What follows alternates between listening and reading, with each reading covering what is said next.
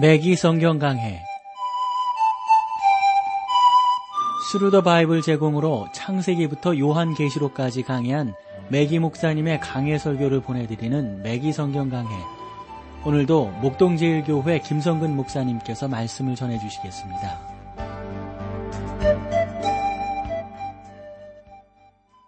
애청자 여러분 안녕하셨습니까? 맥기 성경 강해 자, 오늘도 여러분들 요엘서, 요엘서 이제 여덟 번째 마지막 시간이 되겠는데요. 3장입니다. 주제는 여호와의 날을 살펴봄 그 후편이 되겠는데 자, 3장 1절로 들어가 볼게요. 그날 곧 내가 유다와 예루살렘에 사로잡힌 자를 돌아오게 할 그때에 에, 여기서 그날이란 무슨 날을 의미할까요? 우리가 지난 시간에 살펴본 오순절날을 의미할까요? 아니죠. 왜냐하면 하나님께서 곧 내가 유다와 예루살렘에 사로잡힌 자를 돌아오게 할 그때라고 말씀하셨기 때문입니다.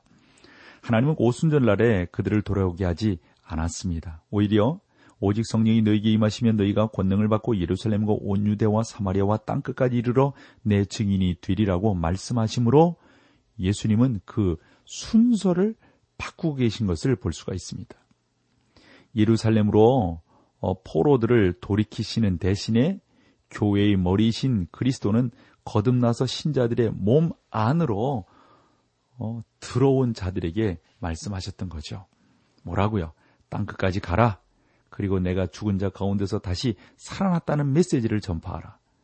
하나님은 은혜로우시며 자비로우시고 오래 참으시는 분으로 주의 이름을 부르는 부르면 누구든지 구원을 받으리라는 사실을 말해 주어라 라고 말입니다.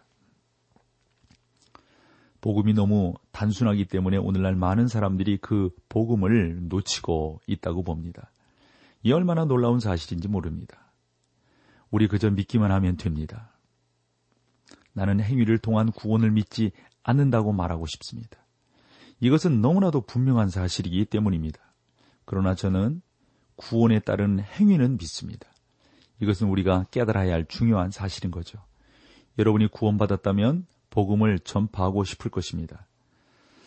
우리 매기 성경강의 애청자 여러분, 복음을 전파하고 싶은 마음이 없다면 저는 여러분의 행위가 아니라 좀 믿음을 의심할 수밖에 없습니다. 왜냐하면 믿음에는 반드시 행위가 따르기 때문입니다.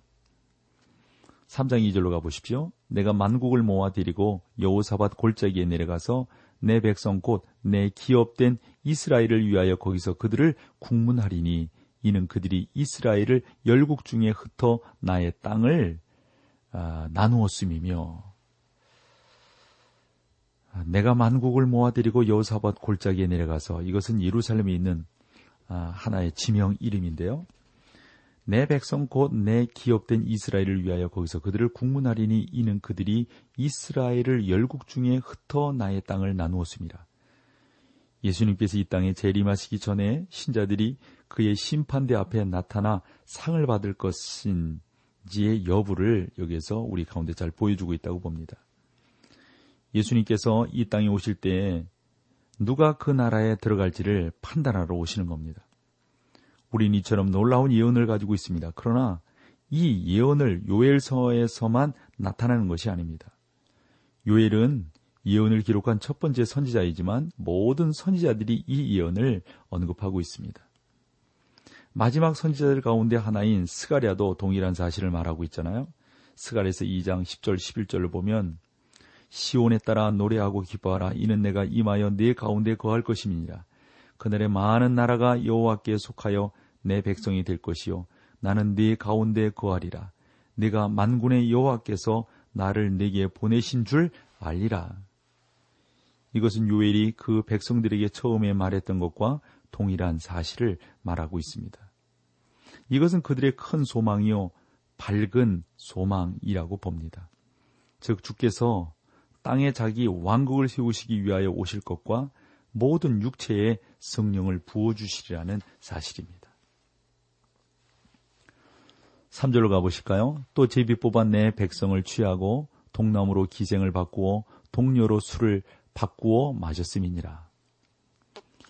요일이 여기에서 묘사하는 것은 놀라운 사실입니다. 저는 종종 동물보호협회에 대해서 나름대로 분노를 느끼는데요. 왜냐하면 그들이 동물들을 어떻게 대해야 할지에 대해서 일부 상식 밖의 내용을 요구하기 때문입니다. 그들은 여우 사냥을 반대합니다. 그러나 여우는 일반적으로 잘 도망 다니므로 걱정할 필요가 없습니다. 또 동물보호협회에서는 모든 종류의 사냥을 반대합니다. 그러나 가축의 도사를, 도사를 중단시키기 위하여 도축장에 가지는 않습니다. 왜냐하면 그들의 대부분은 불고기나 갈비찜 같은 요리를 좋아하기 때문입니다. 그러나 이것이 내가 말하려는 핵심은 아닙니다. 저는 동물들이 학대받지 않아야 하며 그 동물들이 인간의 죄 때문에 괴로움을 당하고 있다는 사실을 인정합니다. 오늘날 가장 큰 잔인성은 아이들을 학대하는 데서 나타나잖아요. 뭐 우리도 보면 뭐 그 돈 조금 어떻게 하기 위해서 그 아이들을 납치하고 말이죠. 아휴 참 이거 이거 상상할 수가 없습니다. 아동학대는 오늘 우리 사회에서 일어나는 가장 그좀 천인 공노할 죄라고 생각합니다. 정말 그 용서받지 못할 죄죠. 아이고 참. 그 얼마 전에 그 그 모 텔레비전에 SOS라는 걸 보니까 얼마나 그 어린 아이가 그냥 그 형으로부터 그 부모로부터 그 어려움을 겪고 있든지 그날 밤에 잠이 잘 안 오더라고요. 참 이런 부분들은 우리가 이거 참 어렵습니다. 오늘날 가출하는 아이들이 또 그토록 늘어난 이유는 무엇일까요? 저는 가출한 자녀를 가진 부모들은 부모들은 하나님 앞에 나와서 무릎을 꿇고 무엇이 잘못되었는지를 깨달아야 한다고 생각을 합니다. 어떤 사람들은 이렇게 말을 할 수도 있겠죠. 아이들이란 잘못된 길로 가기 마련이야.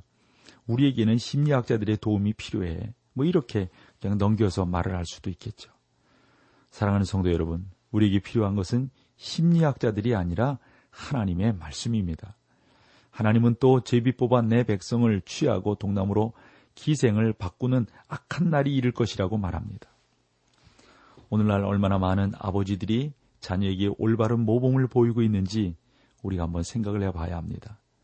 동료로 술을 바꾸어 마셨습니다. 가정에 있는 술 때문에 얼마나 많은 소녀들이 타락하고 있습니까? 정말 저는 그 신방을 다니거나 이러면서 그 집에 그 진열되어 있는 그러한 술들. 참, 이거 이수민 사람들이 한번 좀 깊이 생각해 봐야 될 거라고 저는 믿어요. 뭐, 장식을 위해서 그렇다고 하시거든요. 근데 장식 다른 걸로 하실 수 없나요? 꼭 술, 그 뭐 병이 이뻐서 그렇게 하셨다고 그러거든요. 꼭 그러셔야만 하나요? 한번 이런 것들은 우리 예수민 사람들이 더 깊게 생각해 보아야 될 내용이라고 봅니다. 그 다음에 3장 4절 두로와 시돈과 블레셋 사방이 너희가 나와 무슨 상관이 있느냐? 내가 너희에게 보복하겠느냐? 만일 내게 보복하면 너희의 보복하는 것을 내가 속속히 너희 머리에 돌리리니. 뭐 5절, 6절, 그 다음에 7절, 8절, 9절, 10절 다 그런 내용인 것을 우리가 볼 수가 있습니다. 그냥 조금 뛰어넘어서 3장 11절 12절을 볼게요. 사면의 열구가 너희는 속히 와서 모일지어다. 여호와 주의 용사들로 그리로 내려오게 하옵소서. 열국은 동하여 여호사밭 골짜기로 올라올지어다. 내가 거기 앉아서 사면의 열국을 다 심판하리로다. 감난산 강화에서 예수님은 열국을 심판하시되 그들이 자기 백성을 대접한 대로 심판하시겠다고 말씀하십니다. 어떤 사람들은 그 백성은 특별합니까? 그들이 다른 백성들보다 더 낫습니까? 라고 이렇게 묻고 나시는데 아니죠, 여러분. 그렇다면 왜 하나님께서 이러한 방법으로 심판하시겠습니까? 왜냐하면 교회가 없어진 후로는 이 땅 위에 유일한 증인이 14만 4천 명의 유대인 증인들 뿐이기 때문입니다. 주님께서는 주님의 이름으로 이 증인들 중에 하나에게 냉수한 그릇을 대접하는 자도 결단코 그 상을 잃지 아니하리라고 말씀하셨습니다. 많은 사람들은 자기들의 몇 푼의 돈을 헌금했다는 핑계를 댈 것이라고 생각합니다. 그러나 그날에는 온 세상에 그리스도를 증거하는 14만 4천의 증인들에게 냉수 한 그릇을 대접하려면 자기의 생명을 내놓아야 할 것이기 때문에 그런 거죠. 자, 여기서 우리 찬송 함께하고 나머지 말씀들을 여러분들과 나누겠습니다.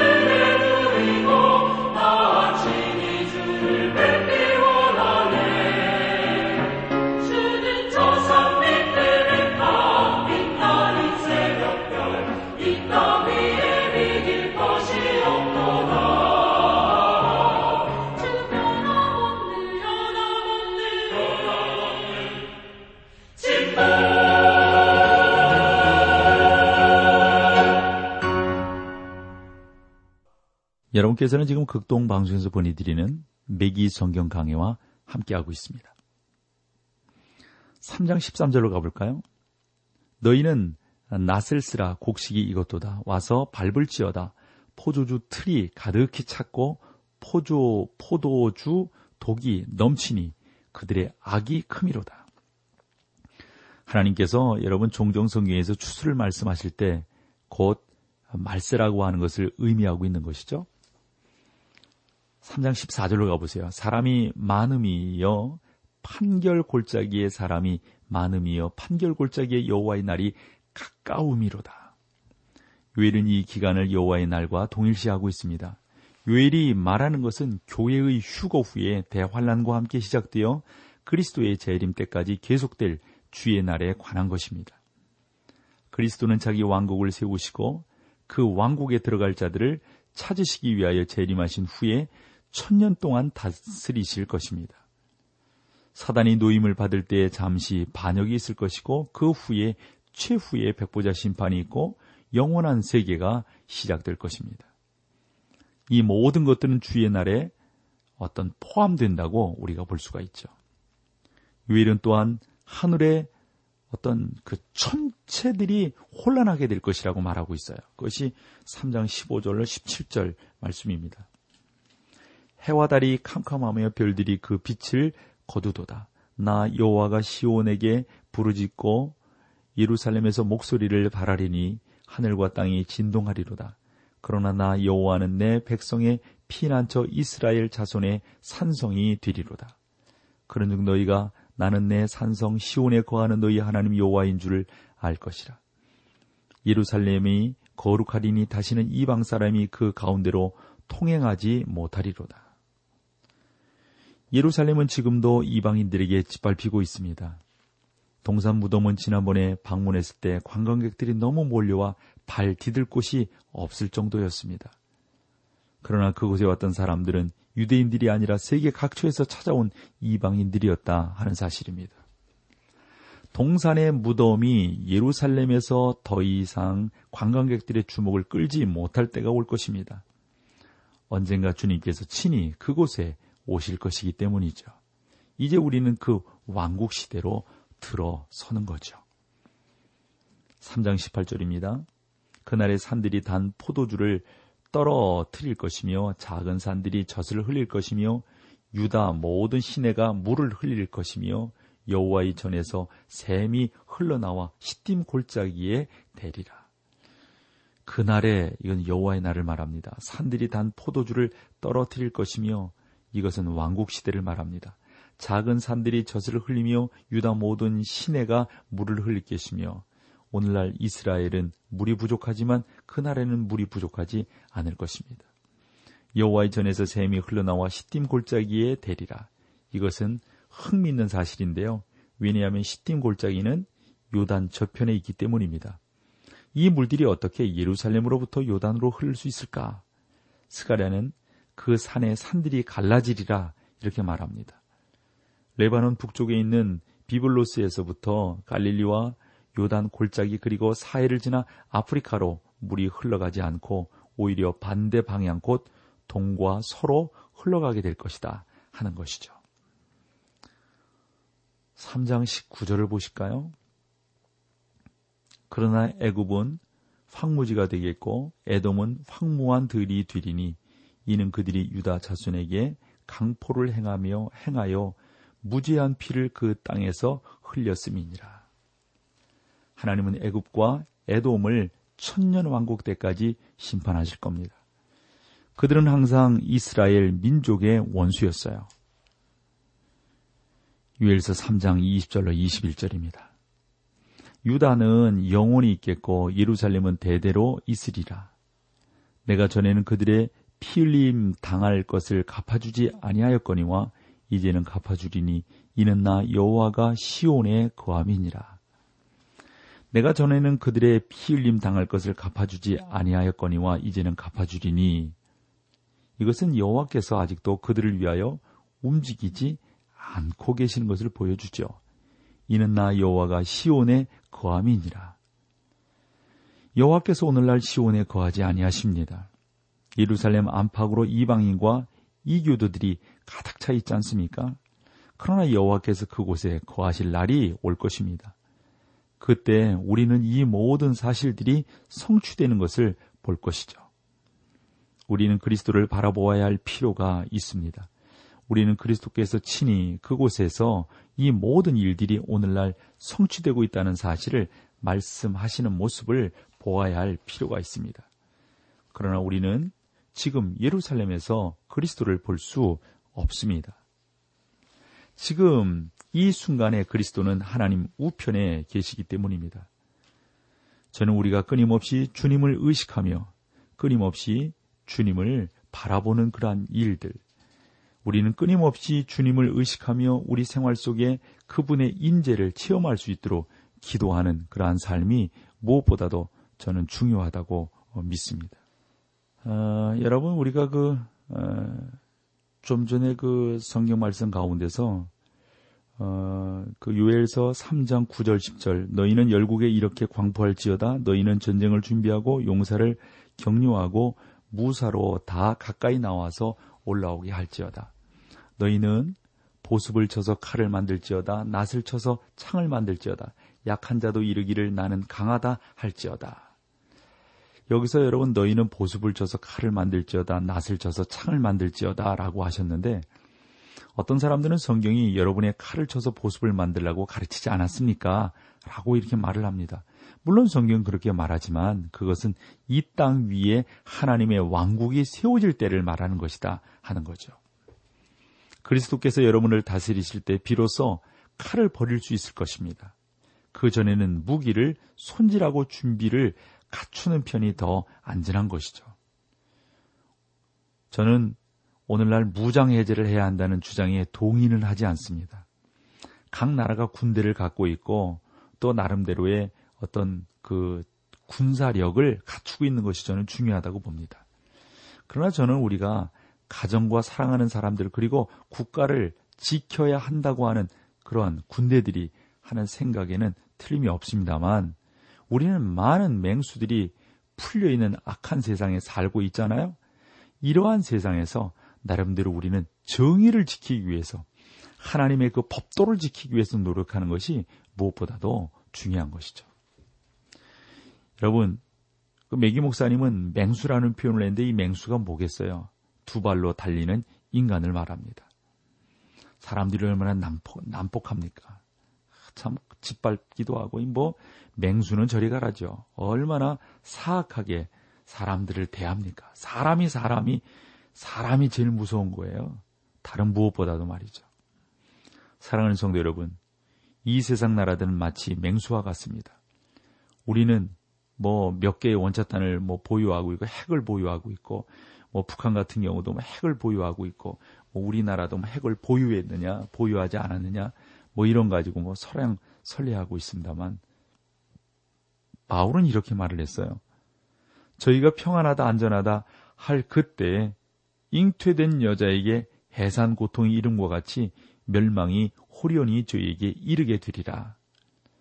저는 우리가 폭탄을 떨어뜨림으로써 우리의 이빨을 빼앗기지는 않을까 두렵습니다. 우리가 복수할 수 없는 것은 마음이 나약한 지도자들이 너무 많기 때문입니다. 사랑하는 여러분, 우리는 주 예수 그리스도의 그 놀라운 은혜들을 우린 증거하며 그 은혜들 우리 가운데 더 아름답게 나타나기를 사모하며 나아가는 것. 그것이 무엇보다 우리의 삶 속에서는 중요하다 하는 말씀입니다. 하나님이 우리를 우리답게 지켜주실 때 우리가 살 수 있는 것이죠. 그렇지 않으면 안 된다는 말씀이죠. 자, 이렇게 요엘서를 이제 우리가 마치고 이제 다음에는 이제 우리가 베드로 어, 전서 또 이렇게 여러분들과 함께 나누도록 하겠습니다. 오늘 함께 해주셔서 고맙습니다. 맥기 성경 강해 지금까지 Thru the Bible 제공으로 창세기부터 요한계시록까지 강해한 맥기 목사님의 강해 설교를 목동제일교회 김성근 목사님께서 전해주셨습니다. 이 시간 방송 들으시고 청취 소감을 보내주신 분께는 나침반 출판사에서 신앙서적을 보내드립니다.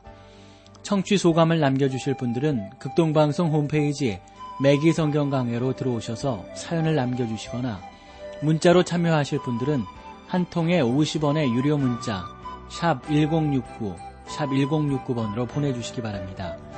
매기 성경 강해 오늘 순서를 마칩니다.